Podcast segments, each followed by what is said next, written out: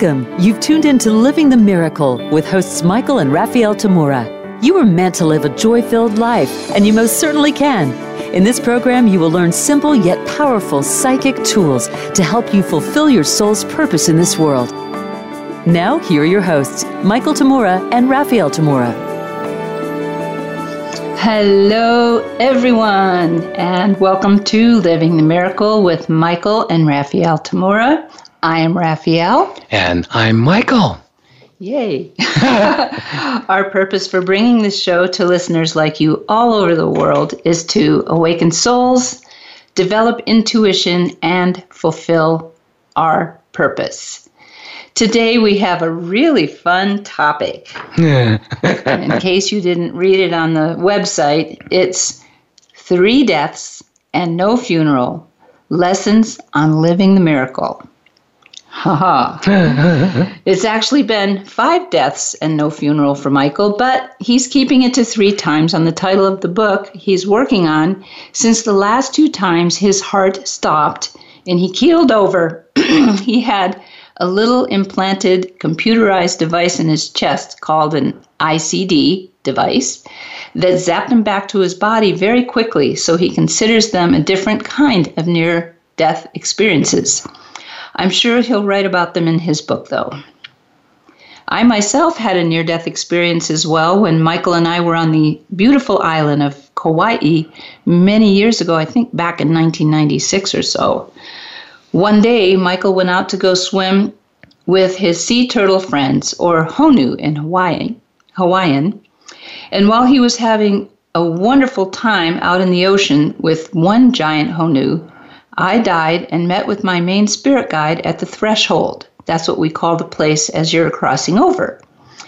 He said that I was done with what I came to do this lifetime, and I could either go on to continue in spirit or return to my body on earth. In that space, I really didn't have a preference or desire. It was kind of odd. It was like when he asked me, I just couldn't answer. Mm-hmm. It, it was I was in complete and total neutrality, probably as much as I practice neutrality in the tools that I teach and practice. I have never been that neutral in my entire waking conscious life. But my guide asked me, How about that healing center or school that you promised Michael you'd help him establish? Instantly, I was back in my body I should say I was slammed back into my body and I came in the way I went out, I realized. and when I woke up, I realized that I had died from the uh, result of what had been going on with me for the three days previous, which was a horrible case of food poisoning. I definitely should have gone to a hospital, and I didn't. There are thousands and thousands of accounts of near death experiences those experiences in which the person's body shuts down, as it does in death, the heart stops, and there's no respiration for a period of time, or the brain ceases to function. But the soul returns to the body and revives it. There are some dramatic experiences as well as more subtle ones, like mine. Yet, despite all of these first hand reports and many books being written about a variety of them, by and large, most people have a hard time handling even talking about the subject of death without feeling terribly uncomfortable. La la la la la la. Are you saying something? Many people can't talk about it at all, especially the consideration of dying sooner or later themselves or their loved ones. The good news is that there are also more awake souls who are now getting out in the world to teach others about what dying is really about. The funny part is that most of those who are very aware of what dying is about for the soul usually are lighthearted and laughing about death, even their own. That's why we decided to devote this episode to Michael's first three full near death experiences. And well, of course, he's still here with us, thankfully. Live from Mount Shasta. yes, indeed. I actually have a, a set of special lights in our living room that I turn on every day in honor of all the returns he has made to continue the work and, and be with me too. So I'm I'm not like those uh, uh, bottles that says you know no deposit, no return. right, right. You have to be old enough to know what he's talking about now. Well, he's been one that has always enjoyed and laughed about death and dying, and I can, you know, validate that. Even the prospects of his own death, and he's told his students for years before he had his near death experiences that what he was really teaching them was how to die correctly when their time came. As with everything else in life, to do it well, you need to practice regularly. But even amongst many of his advanced students who are clairvoyants, healers, and spiritual teachers themselves, whenever he says things like that, it gives, like that, it gives a bit of a pause to consider what he means. How are we supposed to practice dying? Many of you even wonder. So, Michael, why don't you start a discussion here today? How have you practiced dying correctly regularly for years before your heart stopped and you stopped breathing and essentially died for a while before returning here. Ah, yes, one of my favorite subjects. But then I have lots of favorite subjects. Well, most people's concept of dying and death is made from the body's perspective, right? The heart stops, there's no more breathing. Finally, the brain stops working completely and the doctor pronounces the person dead, and the body gets taken away. We can call that death, but our experience as souls, as spiritual beings, it's not that at all. Spirit's eternal.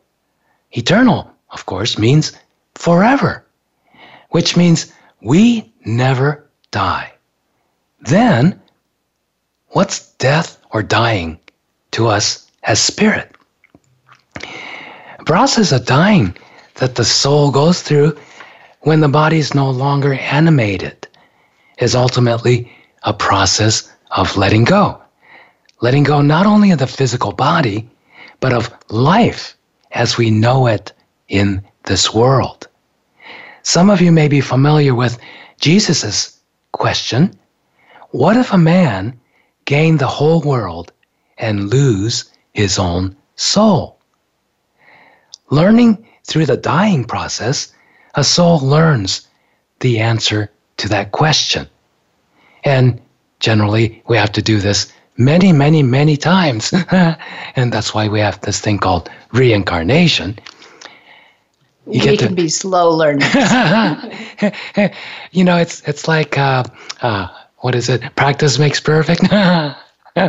so it's not just one time that it normally takes most of us, it takes hundreds of times of learning to die. So, yes, everyone, all of you, have been practicing dying for a very long time. But that's just at the end of each incarnation. Well, what uh, Raphael was asking me about is I practice this every day. I still do. Even after I had five near death experiences, I still practice, uh, you know, throughout the day how to die. And that doesn't mean I hold my breath and keel over. No, I practice being spirit. As mystics and enlightened masters have said all over the millennia that all of this world, that most of us consider reality, isn't. They all say that this is but a dream, an illusion. If we hold on to any of it in our mind as like we want it or we can't be without it, we become what's known in metaphysical circles as earthbound beings. As such, a soul may no longer have a physical body, but in its mind, it cannot relinquish life in this world. It could be that the soul became completely dependent on, say, alcohol during this incarnation, and when it gets out, it still craves oh, just one more drink. Well, there's, you know, you could imagine it in spirit and have all you want, but it's not the same for them because they're focused here on earth in the physical. And to do that, you have to have a physical body. Or the soul was so attached and dependent on its lover in its physical incarnation here that upon leaving the physical body in its mind, it still absolutely craves to be with that lover as a body. Or it could have been a Scrooge type being before Scrooge had his first awakening and be beholden to riches and wealth and money, all that stuff in this world. And it has a hard time letting it go. So it could be anything, or it could be a whole lot of things that a soul isn't willing to let go and complete its learning and spiritual awakening. Well, guess what? We all have some of that. We may not be a Scrooge. We may not be stuck on alcohol or drugs. We may not be, you know, completely like dependent on someone else for love, but we each have some of that stuff. We have a little hard time letting go of, right? Yeah, we even have hard time letting go of little concepts and and judgments. For example, no, that person is a stupid idiot. no, that person's a real jerk. Whatever. And okay, you know, you know, judgment's not not going to make you happy, but oh, okay. Well, anyway, letting go. So, what awakening? We talk about awakening souls. All of you are awakening souls. What are you waking up from? You're waking up from this dream, this illusion that this world is our real home or birthplace. Yes, it's the birthplace of the body, but the body dies. And then you're born again in another incarnation, and it dies too. It's awakening from the dream world into the awareness and certainty of ourselves as spirit, limitless and eternal. And absolutely joyous. That's why when you're trying to find happiness in this world, it doesn't go very far. Okay? It's very temporary. So, back to practicing dying correctly every day. I still practice it, like I said, many times a day. And that's, for me, it's the practice is living my life without placing my conditions upon it. Is that easy for me to do? Absolutely not.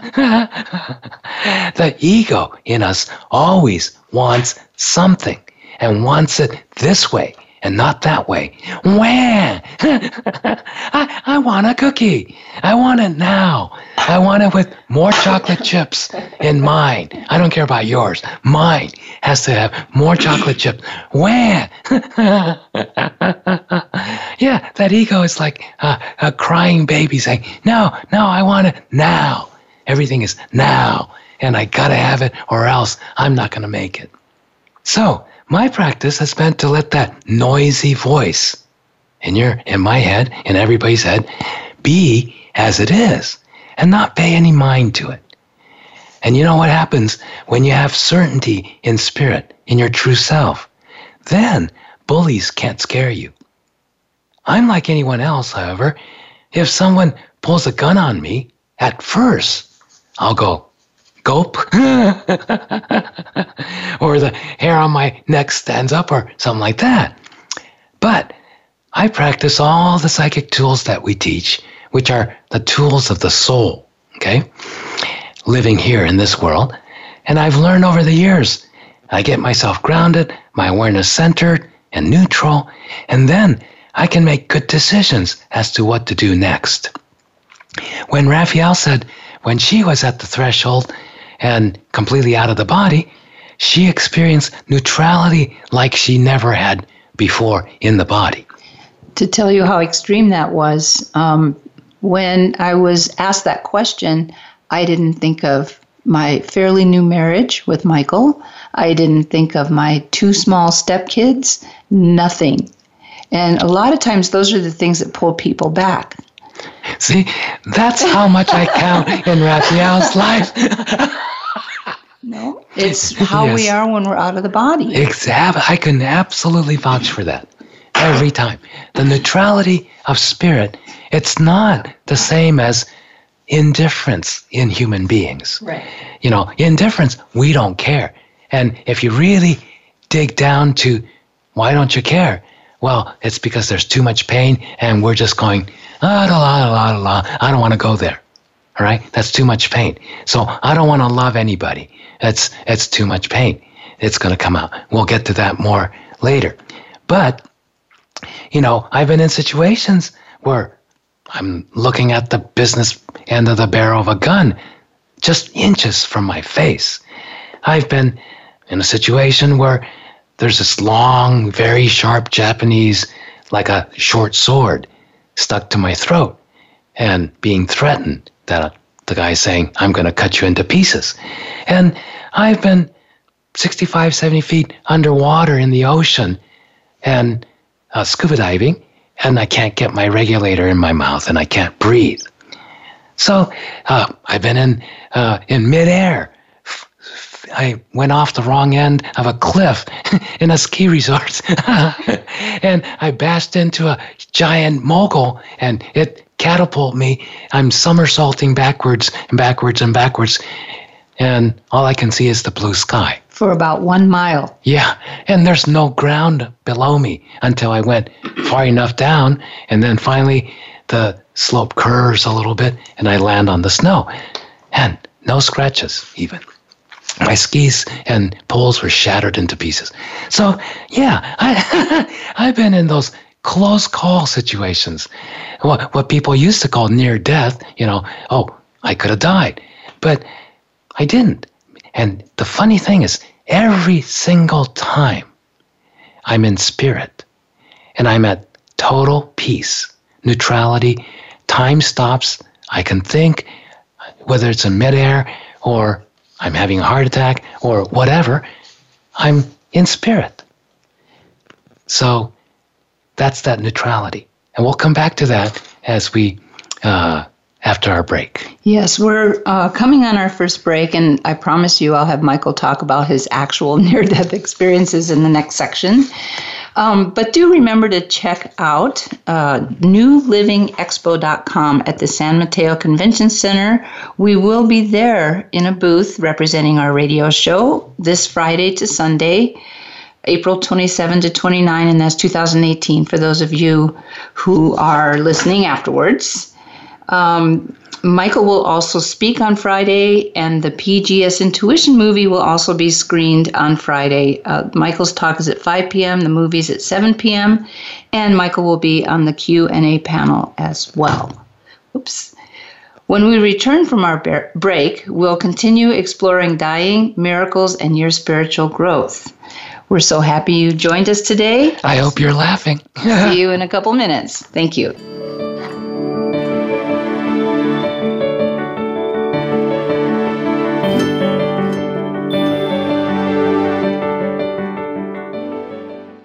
Become our friend on Facebook. Post your thoughts about our shows and network on our timeline. Visit facebook.com forward slash voice America.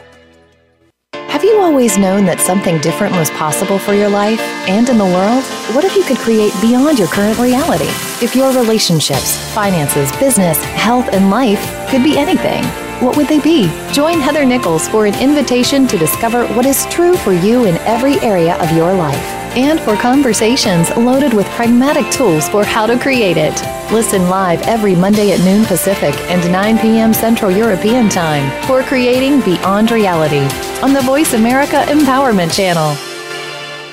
The Voice America Live Events channel is here now to showcase your corporate, individual, or organization's live event. Visit voiceamerica.com forward slash live events to see all of our past live events and find out more. Whether it's a multi day conference, special speaker, or single day event, we've got everything to make your event a success. We can do a few hours or a few days. For more information about taking your event to the next level, call Jeff Spinard at 480 294 6417 or email info at voiceamerica.com. Again, that's Jeff Spinard at 480 294 6417 or send us an email to info at voiceamerica.com. Voice America is where you are and where you want to be. Join us around the globe as we broadcast live from some of the most interesting events available. Don't forget to view all our live events, including on demand access to past events that you may have missed by visiting voiceamerica.com forward slash live events.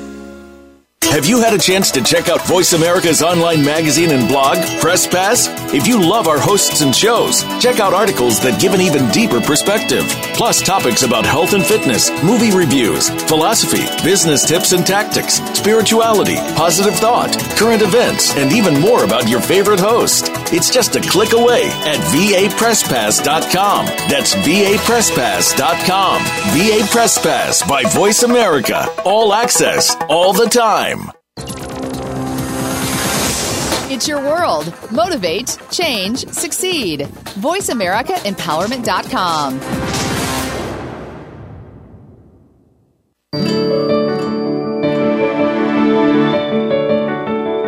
You are listening to Living the Miracle. Michael and Raphael would love to hear from you.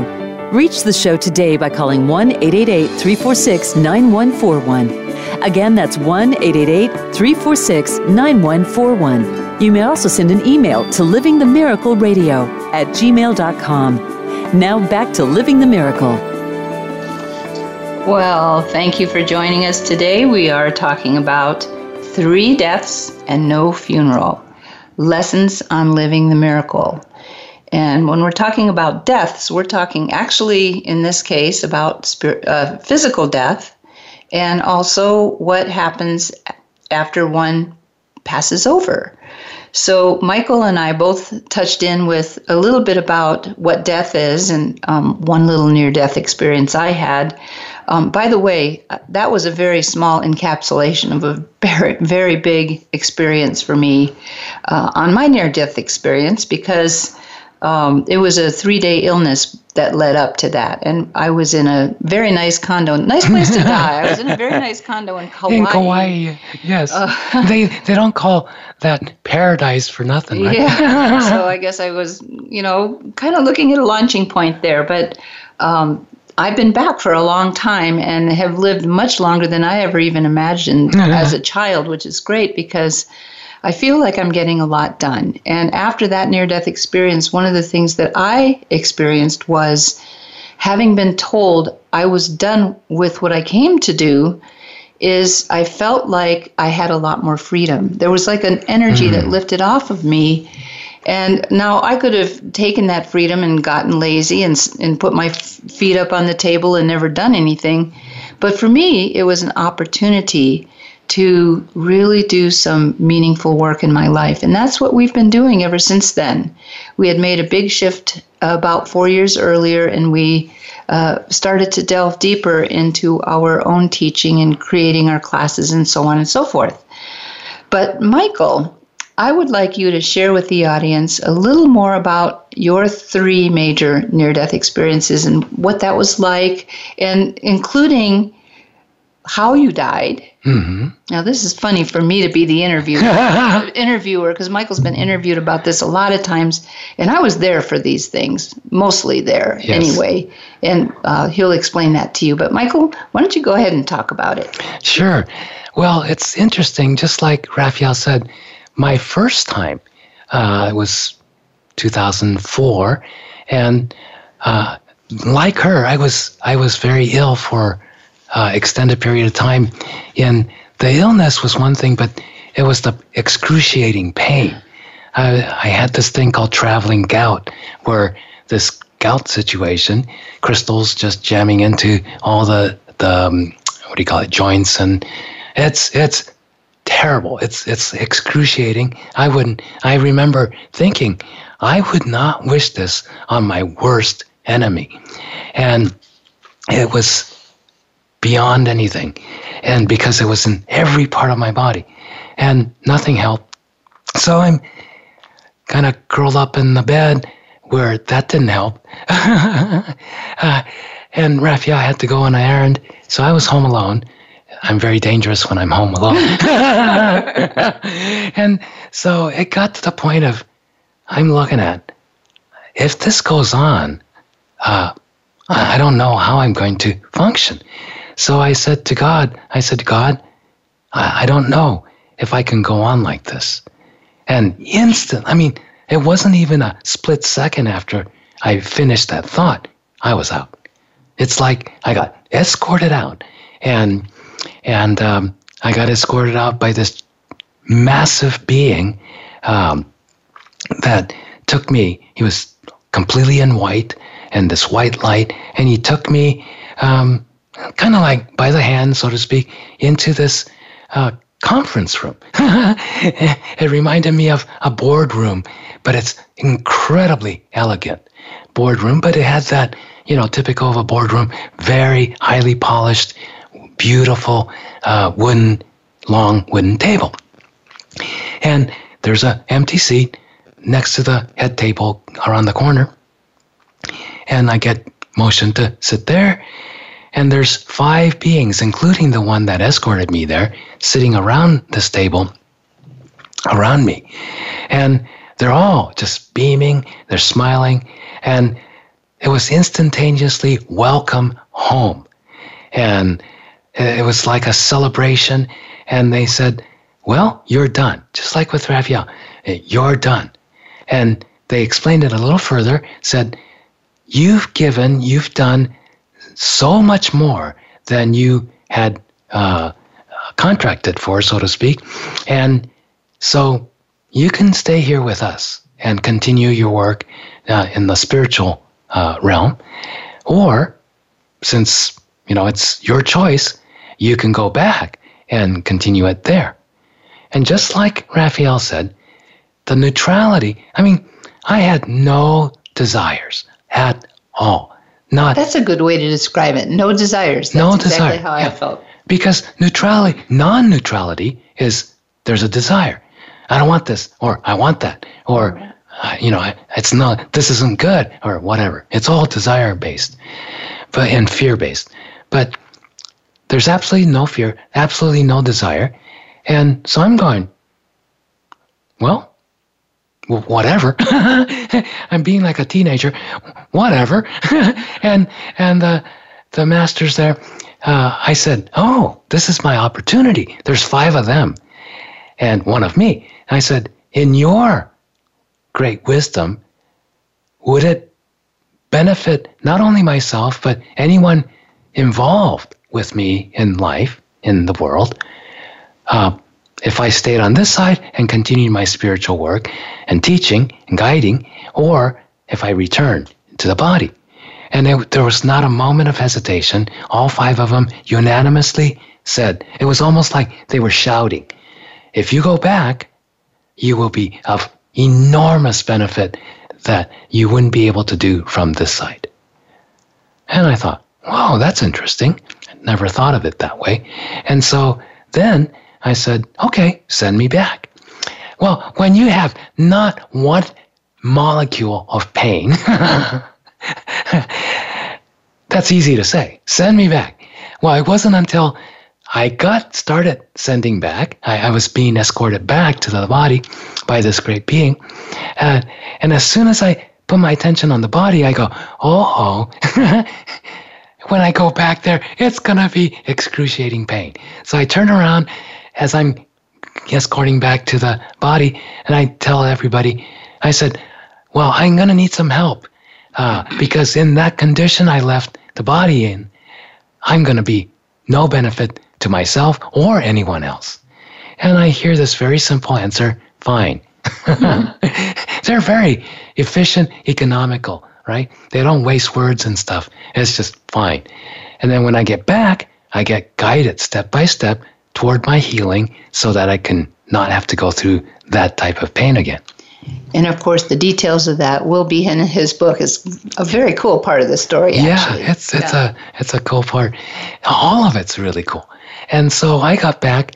Well, I'm still in pain, but I had so much more energy, so much more brightness, and so much more life.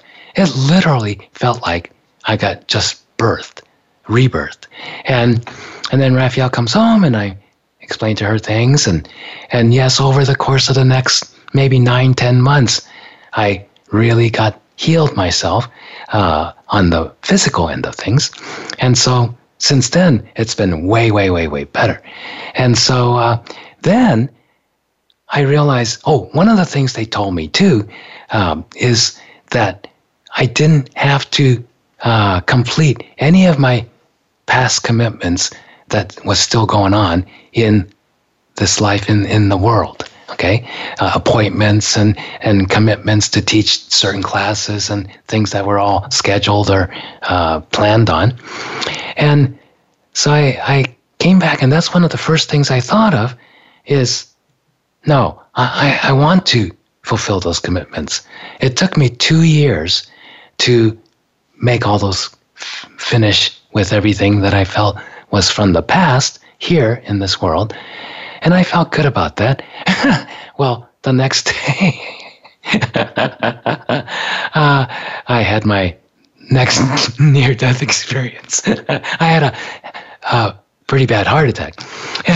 but the night before, leading up to that uh, fatal morning, so to speak, was an amazing thing. We were, Raphael and I went to a birthday party for some other healer friend uh, at a healer friend's um, uh, sanctuary. And there's, what, about 40, 50 people. in and- Ashland, Oregon. in Ashland, and um, uh, great fun event. But somebody found out that my birthday was coming up in four days. And so they secretly included me on the birthday celebration. So when they brought out the cake, uh, they brought two cakes out, one for this other man and one for me. And so he had his song and blew out the candles, blah, blah, blah. And then this woman brings the candles. You know, it's like a forest fire, right? At this age. and, and she goes, she puts up the cake to my face and says, okay, close your eyes you and make your wish and then blow out the candles. I thought, oh, so I'm a kid again. And I get, oh, I close my eyes and I'm having fun thinking, okay, what shall I wish? And all of a sudden, my mind goes complete neutrality, complete empty. Just like when I was that first near death experience when I was out, I don't have a desire. There's, there's nothing I want or wish for. It's all complete and total peace. And then in the middle of this, it was kind of a this warm darkness. And then in this more middle, middle of this infinite darkness, this incredible golden light starts to shine and gets bigger and bigger and bigger until it takes over the whole space in my mind. And I go, oh, that's the Christ. And I thought, oh, that'll be great. I'll wish for, uh, I would better like to more embody the Christ consciousness. And I thought, what a great wish. Blew out the candles. Everybody sang happy birthday, clapped and laughed and everything. We had cake. well, I was about 30 feet away because it, this part of the birthday party was done outside. And I had been chit chatting with someone about astrology or something when this whole birthday cake came out. And um, when I saw Michael close his eyes and blow out the candles, I knew something very big had just happened. I didn't look at the gold energy he was looking at it i was looking at his body. And the, a kind of energy that came out that said he might die. And i concluded my conversation with a lady next to me and and went to him.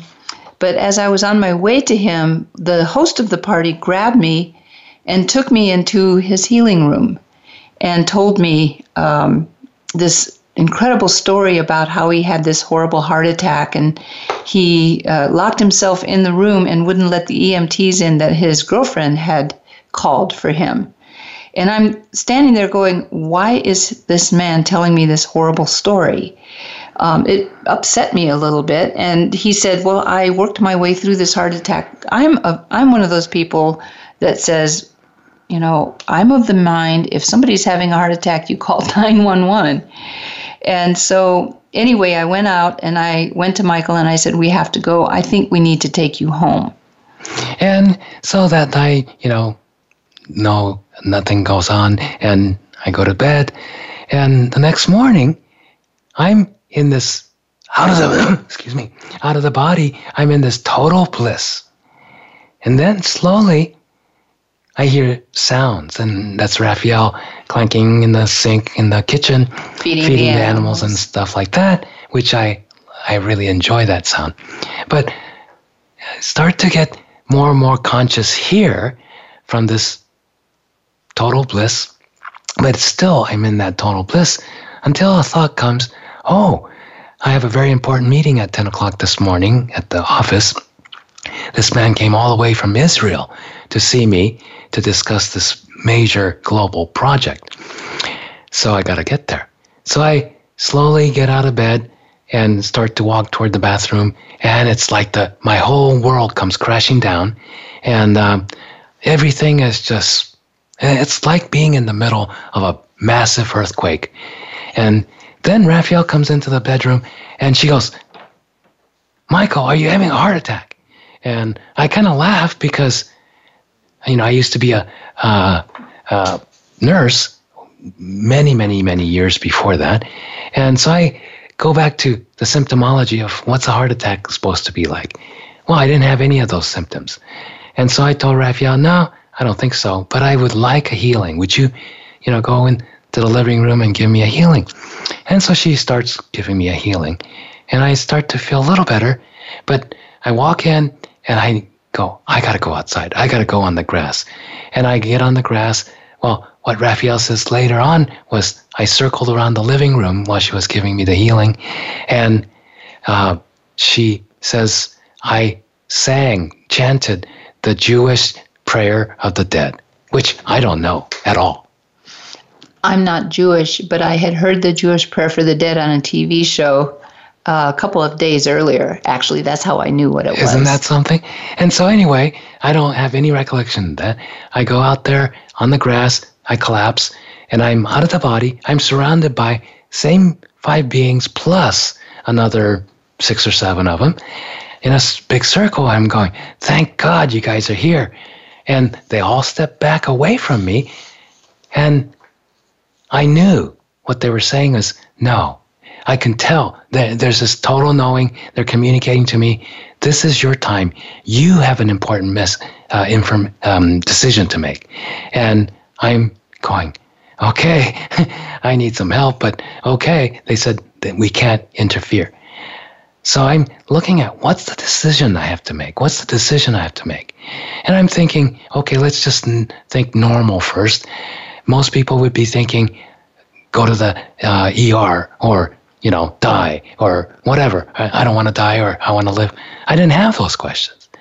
So what's my question? And I realized my question was, okay, I know there's no death. I'm not afraid of physical death. So, what's my question that's so important? And I realize, oh, even though I've known there's no death and the immortality of spirit, I still have been living my life from birth till death, and then I know I'm going to go on. I said, but that's not what I know of life. Life is eternal. There's no beginning and an end like that. And I, I need to start to look at life as eternal. And when I decided that's what I have to decide to live eternal life, not from birth to death. And that was a scary thought.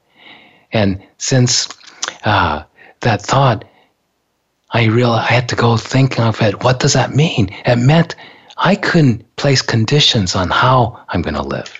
Okay, what it has to be before I can live. Like, I don't want to live if I'm going to be incapacitated, if I'm going to be dysfunctional, if I can't, blah, blah, blah, blah, blah, blah. No conditions at all. And so so then we just go, okay, that means I, I can't say, okay, I don't want to be here anymore. No, if I'm going to be here, if I'm sent back here, I need to live my life with joy regardless of what the conditions of existence here are. And I thought, that's a big one. But I knew I either had to make that decision now or later. Might as well do it now. I hate to do this, but we're coming upon a break, so we will be right back and I'll have Michael continue his story.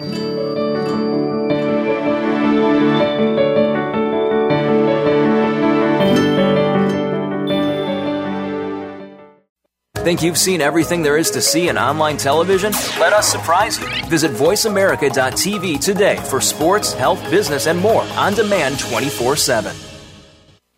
How do you define work?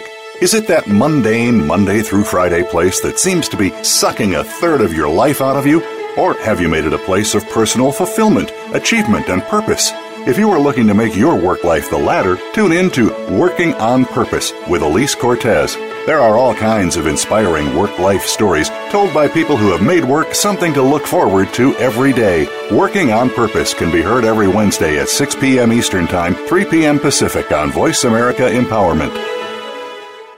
Follow the Voice America Talk Radio Network on Twitter. We're at Voice America TRN. You'll get the latest fix on what's happening with our shows, this week's featured guests, and general happenings that you should know about at the Voice America Talk Radio Network. Now you don't have to miss anything when you're away from your home or office. Just go to twitter.com forward slash Voice America TRN or follow along with us at Voice America TRN, the Voice America Talk Radio Network. We're on the cutting edge of social media. Can you keep up?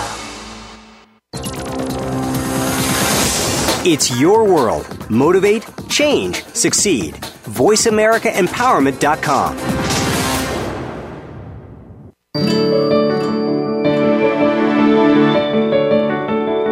You are listening to Living the Miracle. Michael and Raphael would love to hear from you. Reach the show today by calling 1 888 346 9141. Again, that's 1 888 346 9141. You may also send an email to livingthemiracleradio at gmail.com. Now back to Living the Miracle. Uh, welcome back. We are talking about three deaths and no funeral. Lessons on Living the Miracle. And the three deaths, of course, are the three deaths that Michael experienced, near death experiences. And uh, we left you with a little bit of a cliffhanger. so why don't you go ahead and continue the story, yes. Michael? So the funny thing is, what I, that's that major moment of of making that decision to live eternal life, which led to really having to look at, I can't place my conditions on life anymore. And that's a tough one because we put conditions on life because we're afraid of something, right? Okay, so I'm going to have to deal with any kind of fear.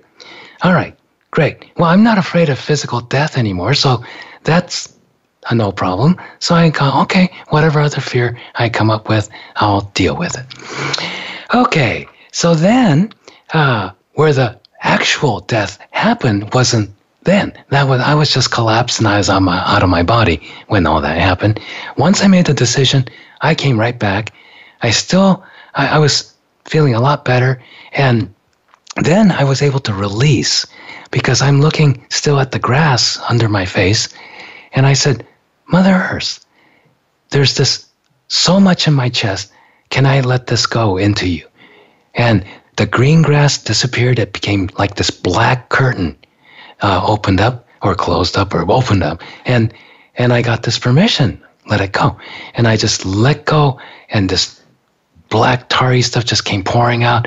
And I can see these were bits and pieces of pain and suffering that I took on from other people that I've given healings to thousands and thousands and thousands of people that I've given healings to, even though I knew how to clean up after I give healings. But this was a little residue here and there over, you know, 40 something years. And so it's coming out. And when that all came out, oh, I felt so much better. I thought, okay, I'm good. I run upstairs. I can run. I run upstairs Raphael's still worried. So I said, no, I'm fine.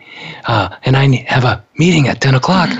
and she kind of rolls her eyes, but she was very, you know, did things under the radar because she had a plan already. And, and uh, I said, but I feel a little weak. Could you drive me to the office, which is like two hour, two, two minutes away? and she goes, sure. So we go on, and on the way to the uh, office, she goes, you know, why don't we have you checked out just to make sure if you're fine, then it's not going to be any problem. Uh, let's go to the ER. We go to the ER, and one thing I learned is don't walk into the ER. Don't walk in. Let the ambulance or you know stretcher take you in because they don't believe you, and especially if you're laughing. So I'm laughing, joking around with Raphael. We go into the ER, and the triage nurse comes, looks at both of us, and says, which one are you in trouble? And Raphael, who's looking very serious, uh, says, my husband, he's got chest pains.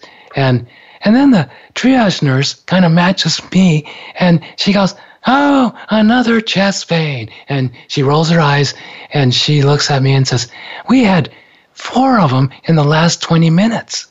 And that's a lot considering we live in such a small small town. Yeah, and she said, and all of them uh, before you, they were all fine. They walked out of here healthy as a horse.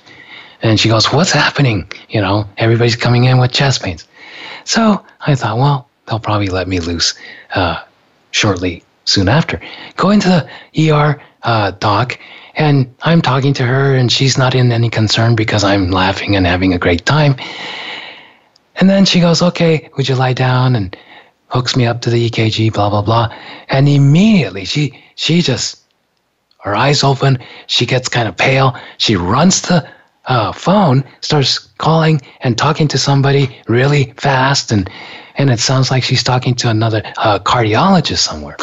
And then she hangs up and she says, Yes, could you send for this and that and the other thing, blah, blah, blah. Comes back and she said, you know, you're going to have to sign these papers. I'm going to have to shoot you up with this a very strong uh, drug that has a 50% chance of killing you.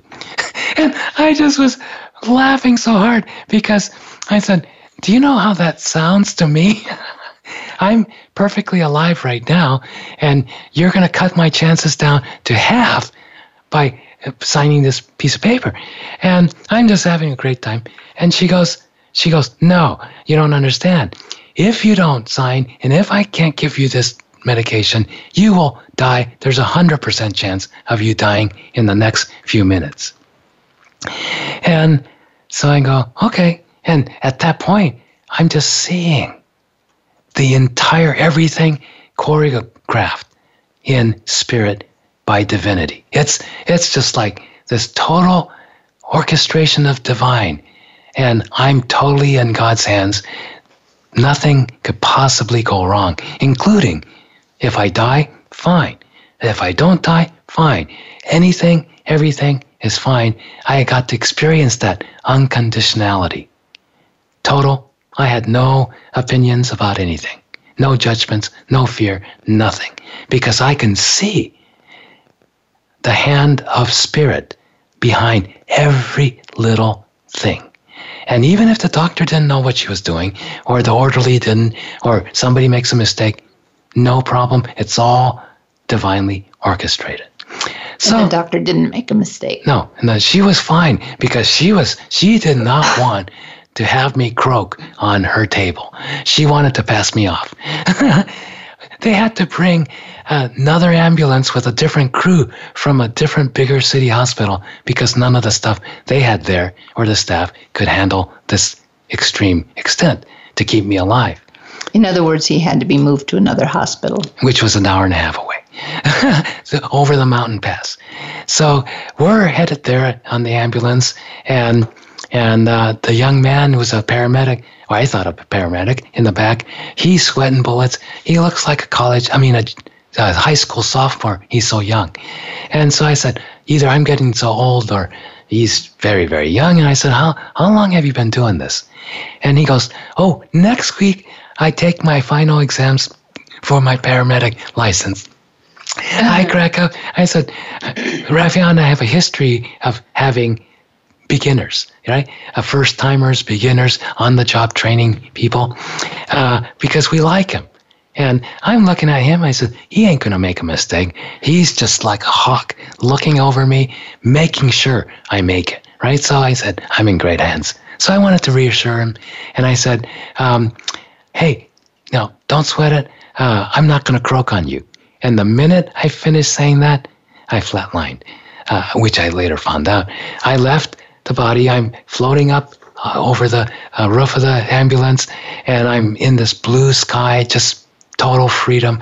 Beautiful. I look down, and there's Raphael gripping the steering wheel of her SUV, trying to keep up with the ambulance going 75 miles an hour over these curvy mountain roads. And and she's just focused, right? And she's not going to let this ambulance out of her sight. And I, I'm going, hey, sweetheart, I'm up here. And she, of course, is very psychic. She looks up and she sees me in spirit. But I don't figure out what does that mean to her, right? If your husband is in spirit going out of the body from the ambulance, that means he's gone. He's gone. And so I don't think about that, of course, because there's no such thing as even a thought of death when you're out. I look down, I'm waving at her and say, Hey, it's fun. Isn't that great? And then next thing I'm in the celestial realm. And oh, and right before I go, I see Raphael. She takes one hand off of the steering wheel. She she's trying to stay focused, but she's looking at me and she's making a fist and she's shaking her fist at me. And so I put words in her mouth in my mind. She's going, uh oh. She's going, if you die on me, I'm going to kill you. and I laugh and, and I thought that would make a good joke. And actually, my thoughts were, don't leave yet. and, and so then I leave I, I'm in the celestial realm. I'm going higher and higher. And then above me, there's these four or five uh, giant golden beams, beings of light. And then one of them steps down toward me, comes and meets me. And when she meets me, she becomes a she. She becomes this angel, this beautiful angel. And she puts her hands gently on my chest of the astral body. And she goes, not yet. like i am a little kid, you know, being chided by the school mistress and for trying to sneak out of school. And then she pushes me back gently, and then um, uh, I get back into the body. Then the young man starts screaming, He's back! He's back! He's back! And he had this paddles in his hand. He was about to shock me, but I, he didn't have to. And I said, I told you I wasn't going to croak on you. so that was my actual second near death experience. And and so then we end up in the hospital, you know, and I I just have a wonderful experience in the hospital. They did have to go in and put a couple of or one stent in my one of my coronary blood vessels because I had a pretty bad uh, heart attack, and everybody was surprised that I didn't die uh, because most people with that kind of EKG usually croak. But uh, that ER doc did a great job. Everybody on the ambulance, everybody did a wonderful job. And Raphael gave me a good healing. And I knew I had to come back. But that angel brought me back. And I knew, oh, yeah, I, I you know, I don't, I'm not to leave. I already made a commitment. Last time I had the choice of staying here or leaving. This time, no. Out of my own commitment, I have to stay.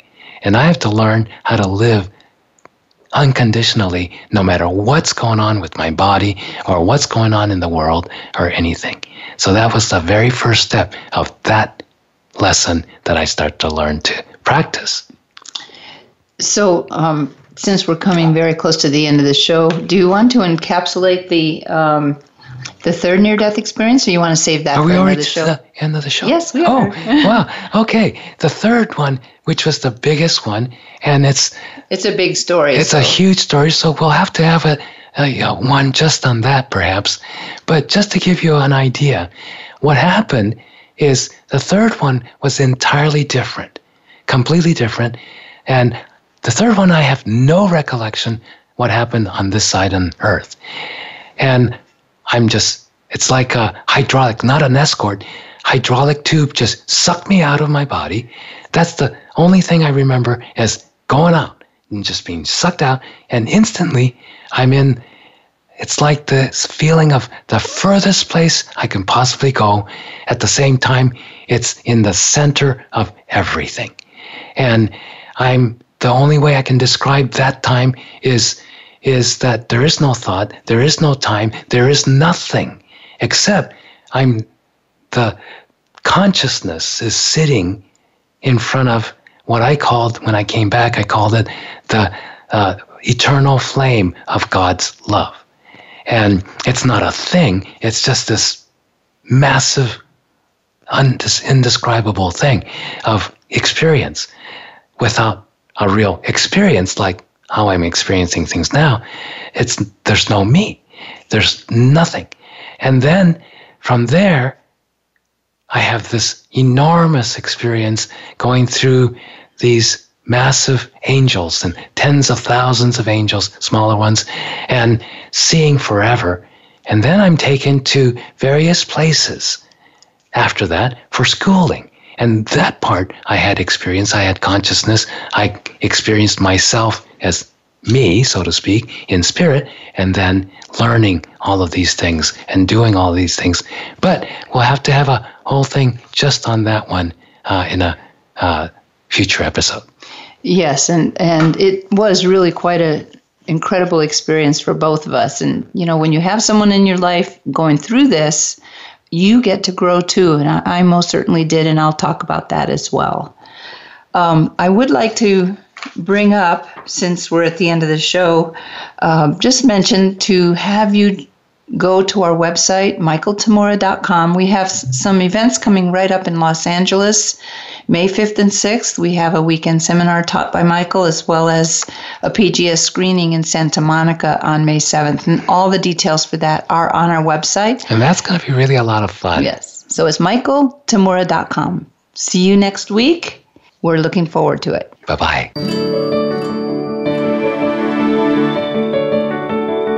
We appreciate your joining us today. Living the Miracle with Michael and Raphael Tamura can be heard live every Wednesday at 2 p.m. Eastern Time and 11 a.m. Pacific Time on the Voice America Empowerment Channel. Until we talk again next week, remember to wake up to who you are. It's your purpose here on earth.